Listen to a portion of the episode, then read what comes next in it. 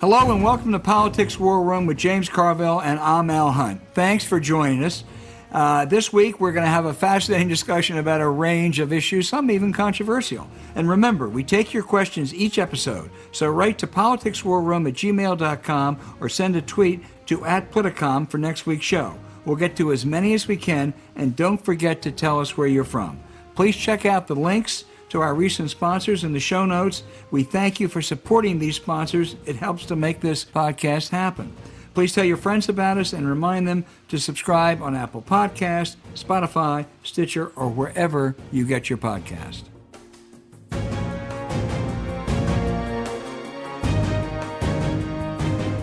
Hey, James, there are a bunch of big stories to discuss infrastructure, some national security issues, but we have to start with Congressman Matt Gaetz, the right wing loudmouth Trump acolyte, who is under investigation by the Justice Department for transporting an underage woman across state lines for sexual purposes. Now, it's bad enough you're under investigation. Gaetz for, of course, he denies it. That's the MO they all have, uh, and says it's the left wing out to get him. Then he goes on the Tucker Carlson show, uh, at which point he talks about, well, Tucker, let's, you know, how about the time you were falsely charged with sexual abuse? And, you know, you went out with me and my girlfriend one time. Right. Carlson doesn't remember that. But then the best of all, he says, you know, not only was the left wing out to get him, but maybe they were out to get him because he always was so generous to his former girlfriends, paying for their plane tickets and hotel rooms. How unappreciative can they be, James? Well, the first thing is, when you heard this, it was eminently believable. He looks like a perv. Yeah. I mean, it's just not one of these guys. You say, oh, I wouldn't believe that about him. I mean, that guy looks, I mean, from day one, I said, there's something wrong with that dude. He's, that boy ain't right. and it, just, it, it, it is so funny in, in, so many ways. I hope nobody got hurt in any of this because I don't want to laugh at something where, yeah. you know, somebody's a real victim. But as of right now, it's just, it's hilarious. Now, where where's it going to go? And what's the implications for other people who may be t- tied up in this? I, I have no idea uh, where Roger Stone fits into this or where other people may or may not fit into it. Uh, one can only speculate and wait uh, as the evidence uh, continues to grow and it looks like the government is opening uh, an investigation here. And when they open an investigation, people start talking people subpoena records, and so we, we're not sure exactly where this is going. But uh, I, I, something tells me we're in the second inning here. Yeah, and let's uh, not forget this investigation was opened when William Barr was Attorney General. So the idea that it's a bunch of left wingers out to get poor Matt Gaetz uh, is uh, is absurd. And I don't. I'm not alleging that other members of uh, of the Republican caucus engaged in what he's accused of. But you know, he is a he really is a loudmouth, uh, uh, right wing troublemaker who says all kinds and does all kinds of bad things. But James, he's not an outlier in that Republican Party now. No, no. He's you know got a good good part of that that caucus that that, that is with him, and it's just where it is. I, I look. I've talked about this before. I think the biggest 24 hours in American politics was 8 o'clock January the 5th to 8 o'clock January the 6th. I, I think that changed the whole thing. And I think that I, think the Republican Party is totally flat footed now. They don't have any game. They're, they're, they're, passing stuff. They don't have talking points. It, it's just amazing. To, and it's all cancel culture, borders falling apart, and Biden, Biden senile. You don't have to watch Fox. I do. That's all it is all the time. They don't really have a legislative strategy. They don't have an alternative plan. They don't have anything. They're, they're just like they're like Lincoln said of Rosecrans after Chickamauga. He looked like a duck that had been hit on the head. I mean, that, the whole Republican Party looks like a duck that's been hit on the head.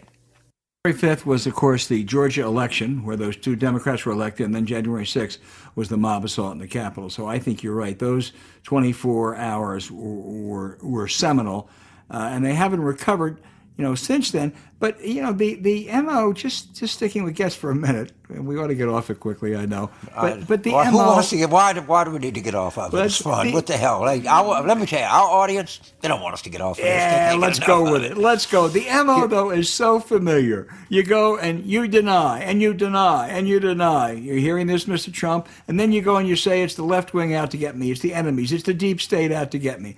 And, you know, Gaetz did it, but I'll tell you who else did it, which still just absolutely, you know, infuriates me. Jim Jordan, the other right winger. He was the assistant wrestling coach at Ohio State when there was massive sexual abuse of athletes. That's been well documented. Uh, six wrestlers said that he knew about it, not that he did it, but he knew about it, and he enabled it. Uh, and yet, so far, nothing happens to him because all they do is they lie and they deny.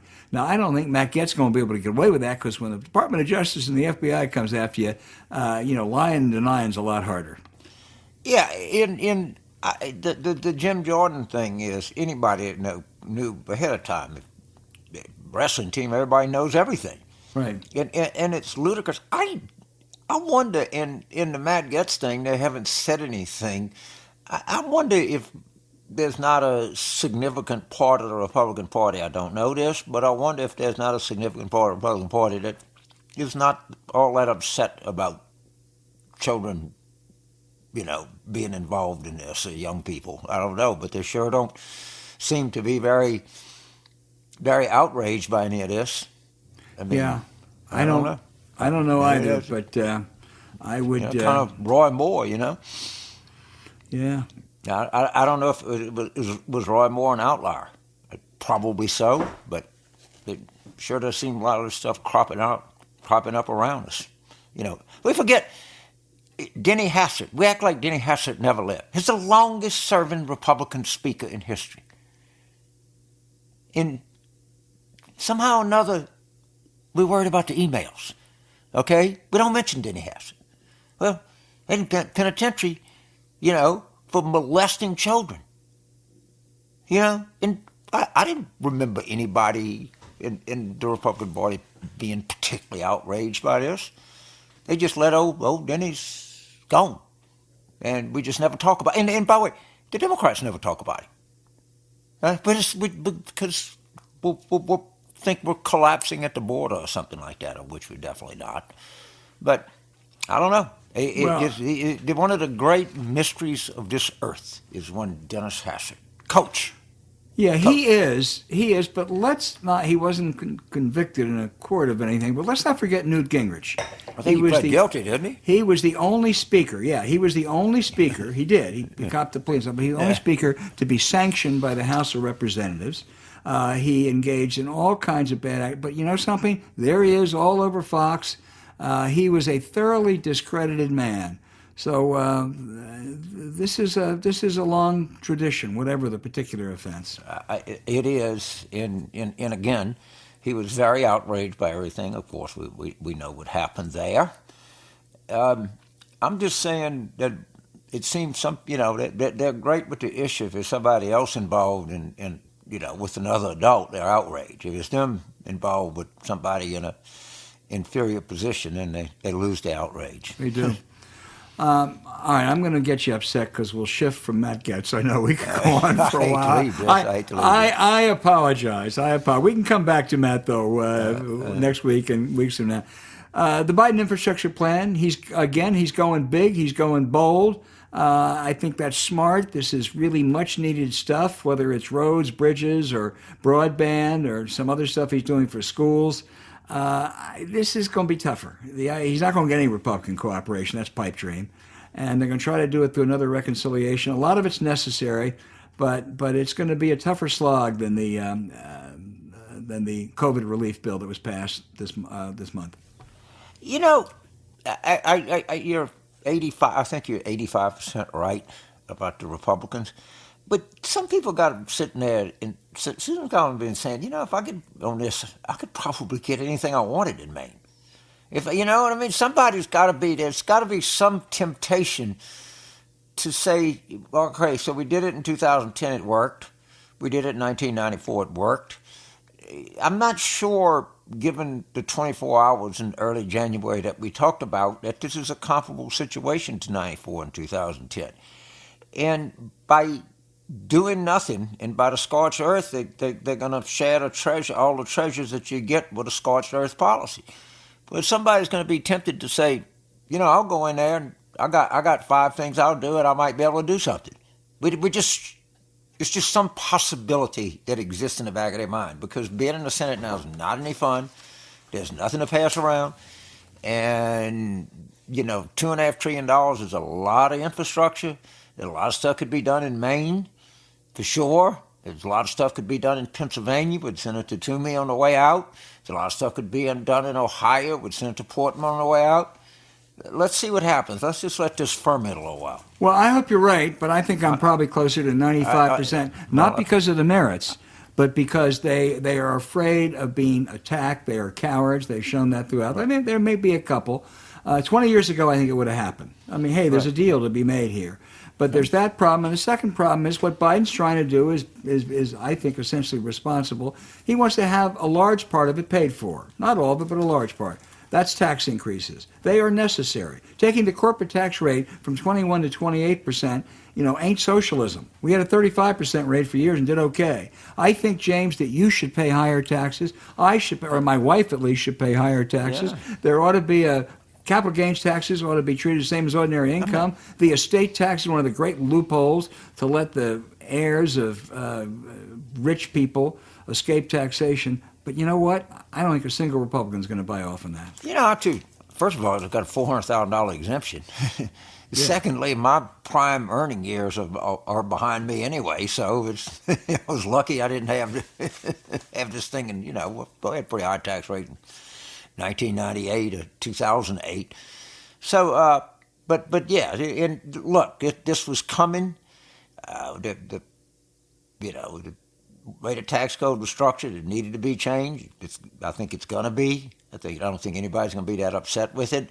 I, I'm kind of, a, and again, I'm amazed at how little pushback that the right has on this, that the Republicans do. That they're against it, but they're not sure even why they're against it. And it, it, it, there's no concerted effort. They look, they just look confused to me.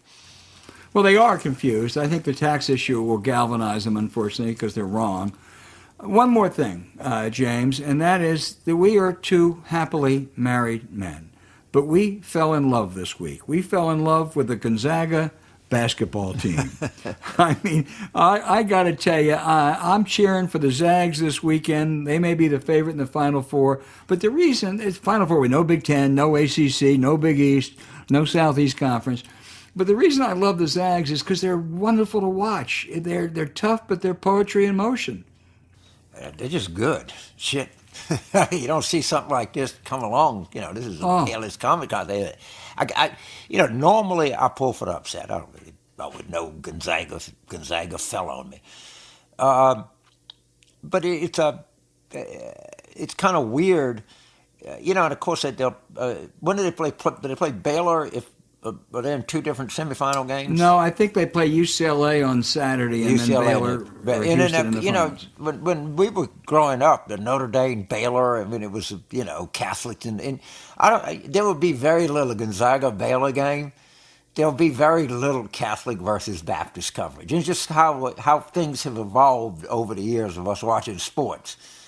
Uh, uh, that won't have that'll have very little to do with people's loyalties. Uh, well, if, James, don't you think that's true of society in general? I mean, you and, never hear of Joe Biden being the second Catholic president. Oh, you no, do occasionally, and, but really, because it's accepted. And coming up on a show that knows something about that. And, that's true. Know, he's kind of a, I guess you would call us an expert on that kind of issue. Uh, no, and, and I, I, I kind of am pulling for them to win every game by 20.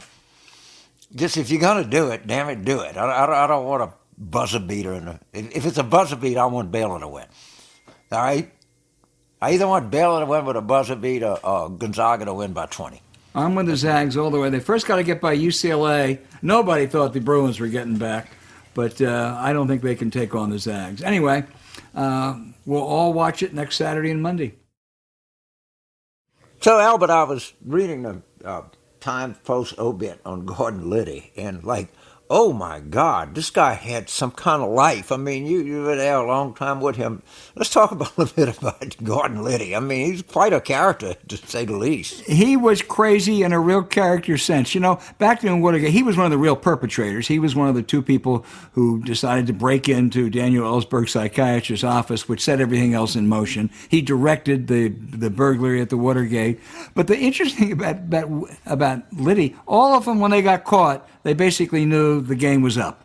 And most of them plea bargained or they tried to somehow, uh, you know, revive their reputations. Not Liddy. Liddy said, I'm going to jail. I ain't telling you a thing. Uh, and it was in keeping with him. He's a guy who, you know, you know, one time put his hand in the fire to show how tough he was. He said when he was a teenager, one of the obits said he was afraid of rats, so he decided to cure that. He'd eat one.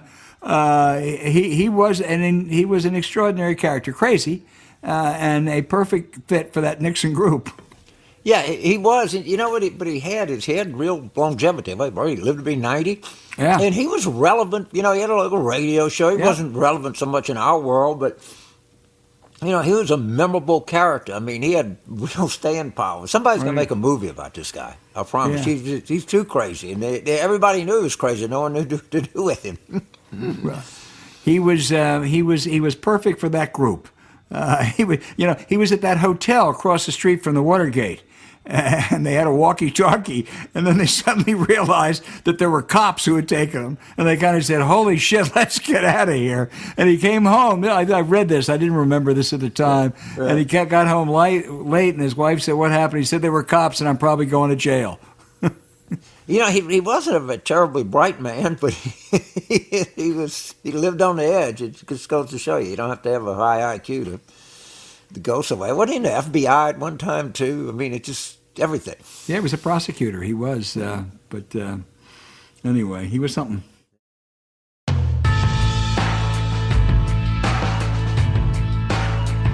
Hey, James, now to one of our favorite segments, the question and answers from those very, very smart listeners out there. First one is from Stacy in St. Louis, but it's very similar to one that Rick in Montreal asked.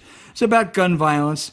Uh, she said, James, if you were president right now, uh, and, and, and you would be younger than the president we have right now, so it would be the youth movement. But if you were, what would be your first action to address mass shootings, and what would be the path that you'd like to see Congress follow or could follow? You know, I, I mean, if you did something like you did strict background checks, of course, that would be a good idea. It'd be a sane idea. It, there's 300 million guns in the United States. I hate to say this, but I think the cat's out of the bag. And there's no way that you're going to get those 300 million guns back. I, I, I guess what the stricter background check would do is maybe there was a spur of the moment case where somebody you know, got angry and wanted to go buy a gun and they were able to do it and then went out and shot somebody. But I don't know how much of, I, I would certainly do it. Uh, how good I'd feel about really it really addressing this problem, I don't know.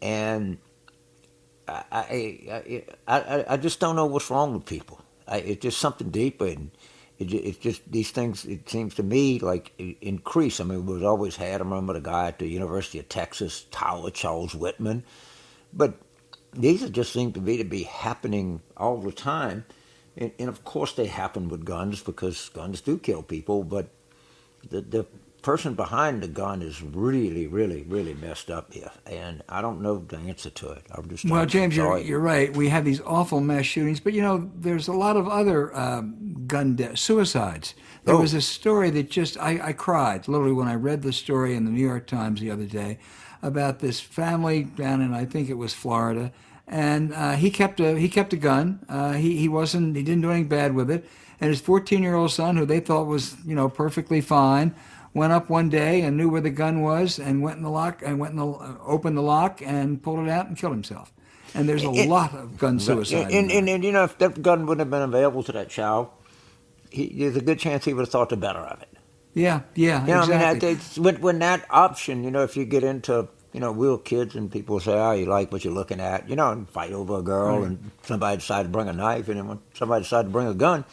If, right. the, if that's your default position, it's not going to end well. And yeah. that's the default position too many times in too many incidences in this country and too many places. And we're just going to pay for a long time for lax gun policy, which I don't really think has anything to do with the Second Amendment, but. Nothing at all. Nothing at all. Uh, the next question is from Cody in Denver, Colorado. He said uh, he agrees that passing the Voting Rights uh, Preservation Bill uh, in Congress is essential, but he asked how vulnerable would the changes be uh, reversed if Republicans retake the majority in both houses? Well, Cody can't do it before 2025 because Joe Biden uh, is going to be Democrats going to be president until 2025. I'm sure if they took the majority in the White House, they would try to reverse it. Although when things take hold for a long period of time, uh, as we saw in a different issue with the ACA, it's harder to reverse them. So it's it's absolutely essential that that bill now called S1, maybe they want to modify it some, but to protect those voting rights after the outrageous acts uh, actions they took in Georgia and are about to take in other states to suppress the vote, particularly among black voters. That has to be passed. Yeah, it does. And I mean, it's the single most important thing that we got to find. And of course, uh, you're right. It, it, in 2025, none of us know for sure how elections are going to turn out. And if they win everything, you're damn right they would repeal it right away because it's the only way they're going to win. The only way they can get power. And, and they're very frank about it and very blatant about it what they're doing. And, and, Trump has said, and any number of, of, Republicans said, we can't win unless we limit the franchise. Yeah. I mean, that, no, that's that's their strategy. Their strategy is no longer to convince anybody of anything. Their strategy is to rail up, you know, 46% of the country, which are, are their base, and then stop some measure of the other 54 from voting. And that's their total strategy. There is no Republican strategy to convince anyone of anything. Right. Nothing. Nothing. No, that's right. There's no effort. There's no nothing. It's all to reinforce what our own people think and to stop other people from exercising the franchise. It's a it's amazing to see this and to see it executed so obviously. They don't even try to convince anyone. Mm. They don't even say that you know if people just knew our policies, if you know if it, we had less taxes and less regulation and we did more. Well, I can't family values just to get left off the table. I can't talk about that. I, I don't know what they can say. Maybe they, they, the, the military, but they're attacking the military. I mean, you didn't know the woke military is the reason that, that Evergreen ship got stuck? According to Tucker Carlson. well, that well, that's interesting. You would say that because the next question is from Randy in Guadalajara, Mexico. At first, I want to point out Randy has a great aside before we get to Tucker Carlson. He says he and I, I'm going to quote him: "That peanut butter magic spoon is shockingly as good as you guys say it is." Ah, all right, Yay, what, Randy, and it's down in Guadalajara. They got some good food spoon. in Guadalajara too. I can tell you, he's got yeah. he's, he's got a sophisticated palate. He wants to ask you. He said you used to work with Tucker Carlson on Crossfire. Do you still have any personal relationships with him? And do you think he has aspirations to hold political office? And quoting Randy, is he as big a prick in person as he is on the show? All right, so I did work with him. He's actually a friend of mine. I, I don't know what in uh, other people that know him, and everybody's the same thing. He's always been kind of quirky and right wingy and likes to be, you know, ornery and different he's gone to some place that I, I, I have no idea what he's what he's doing. Um, I don't think he. I, I just what how I know him, and maybe he's changed since since then. I don't think his aspiration is to to to, to run for office. I, I, you know, uh, he he has his own little empire now, and when you run for office, you're beholden to other people. He just doesn't seem like to me the kind of guy that'd want to go to you know, some Republican, you know, well, I guess they don't have Lincoln Day dinners anymore. you know, that's right. he got a uh, Trump I, Day dinner, a right, Trump Day, Day dinner. dinner. Right. I, I, I, could be wrong, but I, I, think yeah. he's quite pleased with, with, where he is. Well, he's making a lot of money. He's doing well. I find him shameful. I, I knew him right. back then not as well as you did, and I thought, yeah, he's a he's a right wing conservative, fine. But I mean, the racism stuff has really just gotten you know, you know he's horrifying. I, for whatever I, reason, I'm, he's chosen burn a lot of bridges. But, yeah, yeah. Uh, you know, uh, Carl in St. Coral, C O R A L in St. Paul, Minnesota, praises our guest Ron Brownstein. Boy, uh, Cora, are you right? And he noted, Ron did, that our Constitution was created for a small agriculture country in the 1700s, and now it's a creaky and struggling to deal with the realities of America 2021. Uh, that's really, she, I think Carl's right. That's an intriguing way to characterize the Constitution. Uh, I think it's still a sacred document, but James, it brings up what always used to drive me crazy. The strict constructionist would say, we have to interpret it as it was written. I'm sorry, as it was written is a guide. It's a terrific guide. It may be the best guide ever written, but it's, some of it's not applicable to 2021.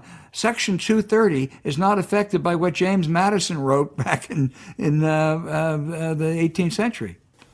Well, I mean, what well, what I think most people like talk about is the Second Amendment. I don't think the Second Amendment was put in there, but we, we could ask people who know a lot more than me. But there's some doubt it was put in there about the individual.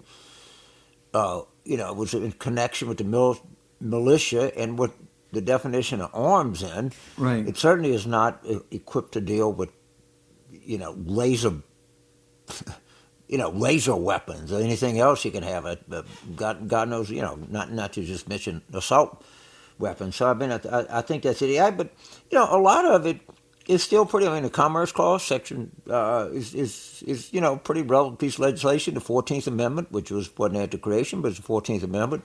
First Amendment. One of the great book, first, first and and and even the, the searches and seizures. I mean, it it you you, you got to it has to evolve, but this this still not a bad concept. Oh, it's a great concept, but you're you're you're absolutely right. The key is it has to evolve, and uh, you know sometimes there are those who stand in that doorway to uh, to it evolving. James, this is a, Ted in Connecticut, right? I'm surprised by this. I don't know. He said he saw Rick Perlstein, who I think of as a pretty good historian, criticize you for saying the GOP's anti-voting measures were a new thing. I don't remember you ever saying anything like that. I, I don't either, and but, uh, but Rick Perlstein is such a good historian that if he said I said something, I, I would give great deference to what he said I said as opposed to what I remember I said. but you didn't mean it anyway. that, that, that, what, what, what was it that it was attributed to? That Rick well, I don't know. I got to go look it up more. He said he just said that he criticized you for saying the GOP's anti-voting measures were a new thing.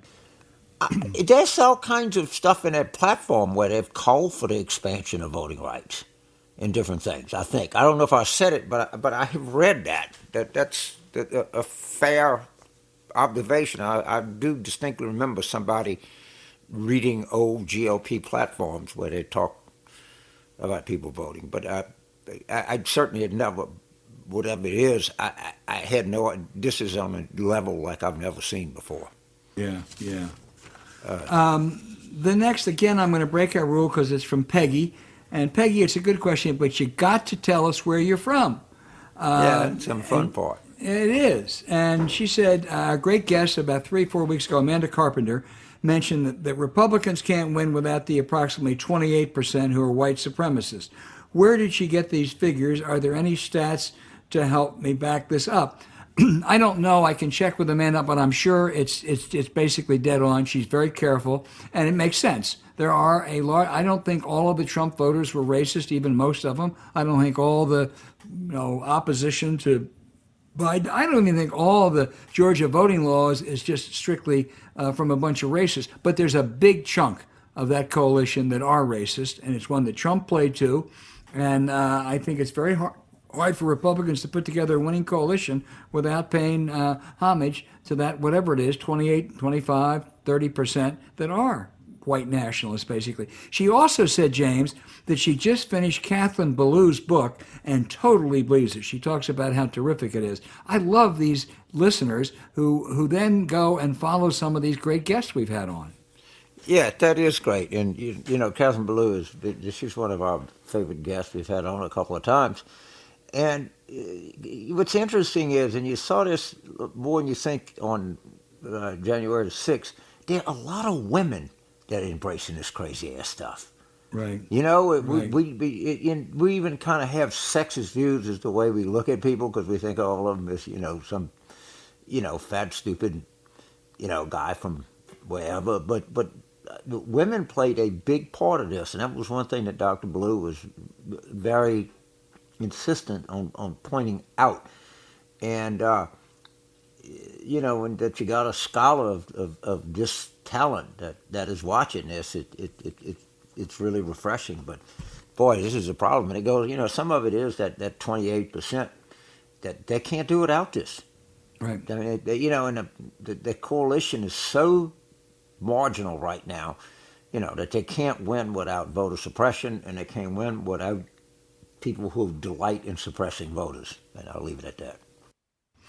No, I think that's absolutely true. James, um, final question here is from Peter in Melbourne, Australia. This is why I love for people, Peggy, I hope you're listening to tell us where you're from, because we have this these really, really smart people around the globe.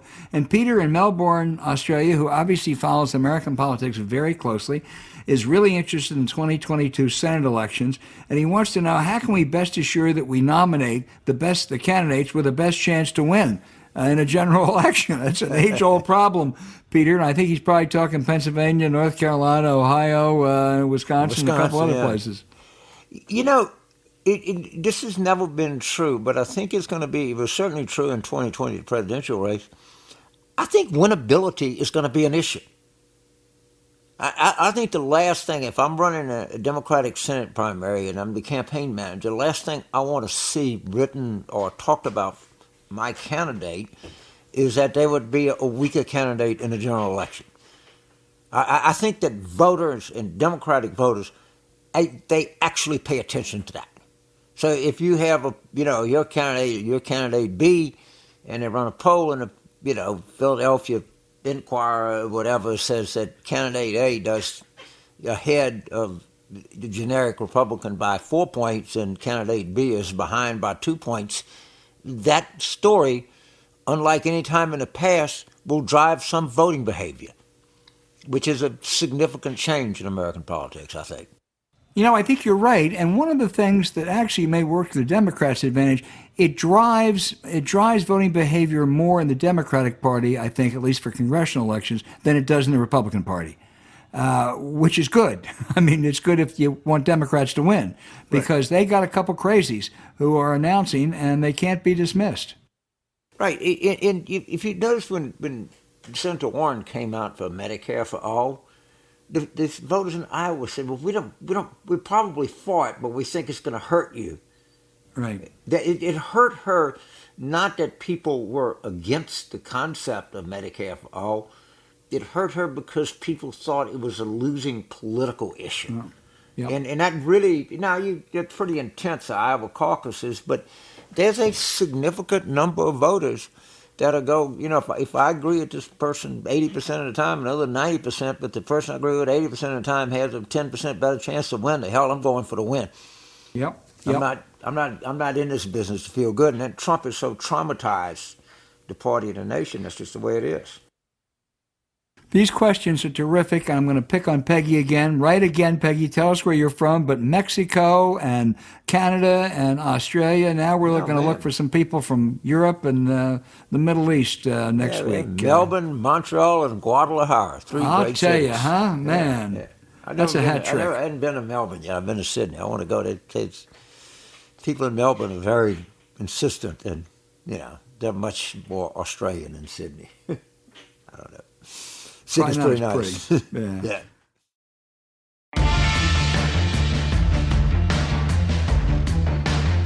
Okay, James, uh, for the outrage, there's so many to do this week.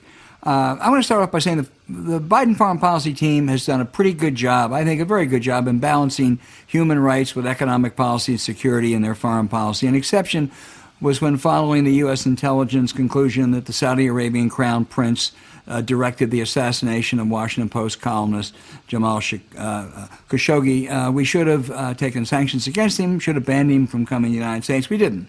I think that's unfortunate. Critics point to, yeah, well, China has a lousy record in human rights. That's true. It's awful. The Uyghurs, Hong Kong, it's dreadful. I don't know of any cases where China has lured uh, an American into a trap, and then the head of state directed assassins to come and kill him and dismember him. In any event, what I really am outraged about, though, is there are companies now like PepsiCo and Boston Scientific and Deloitte that are going to move their regional headquarters to Riyadh. I think to give MBS a pass is outrageous, whether it's a government or private enterprise. This guy can't get by with this. Well, uh, you're right, but he will. yeah, I'm afraid. it's just that's just the way it works. You know, anybody's ever lived in Washington, you lived there most of your adult life, and I lived there for probably 20 years. Uh, Sunday, I, I, flew in and I was sitting on a window on the port side of the aircraft, and I landed from the north, and the cherry blossoms were in full bloom. And I, just forgot how pretty they they're only only like 10 or 4 depends on when it rains but it's just this kind of pink cotton looking thing that's just dramatic the original cherry blossoms were given us came from Japan in Kyoto. The cherry blossoms in Kyoto this year bloomed earlier than any year since 1409, on March 26. If, if somebody is not screaming at us to address this climate issue in, in, in, in a meaningful way, the cherry blossoms are, are, are just screaming at the top of their voices. The earliest bloom since 1409.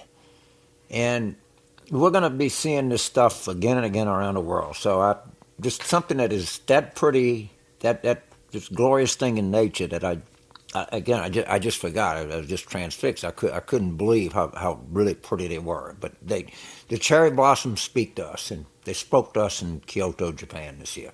Boy, that's a really really telling uh, outrage. Uh, and uh, on your on your first point, flying into Washington uh, at night or during the day, if it's a clear day, is one of the most beautiful sights of any place in the world. I mean, it's the cherry blossoms when they're in bloom; it's the best of all. But just seeing the Capitol, the Washington Monument, the White House, it really is. Uh, it's a it's it's a it's a stunning city for all of its political problems. Always sit on the port side.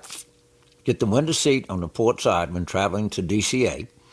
Now, if the wind is out of the north, it's not going to do you any good.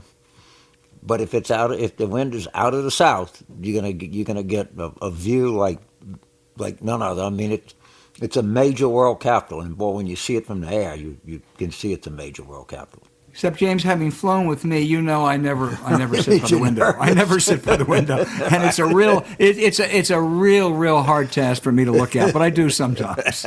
it's a long way down there, man.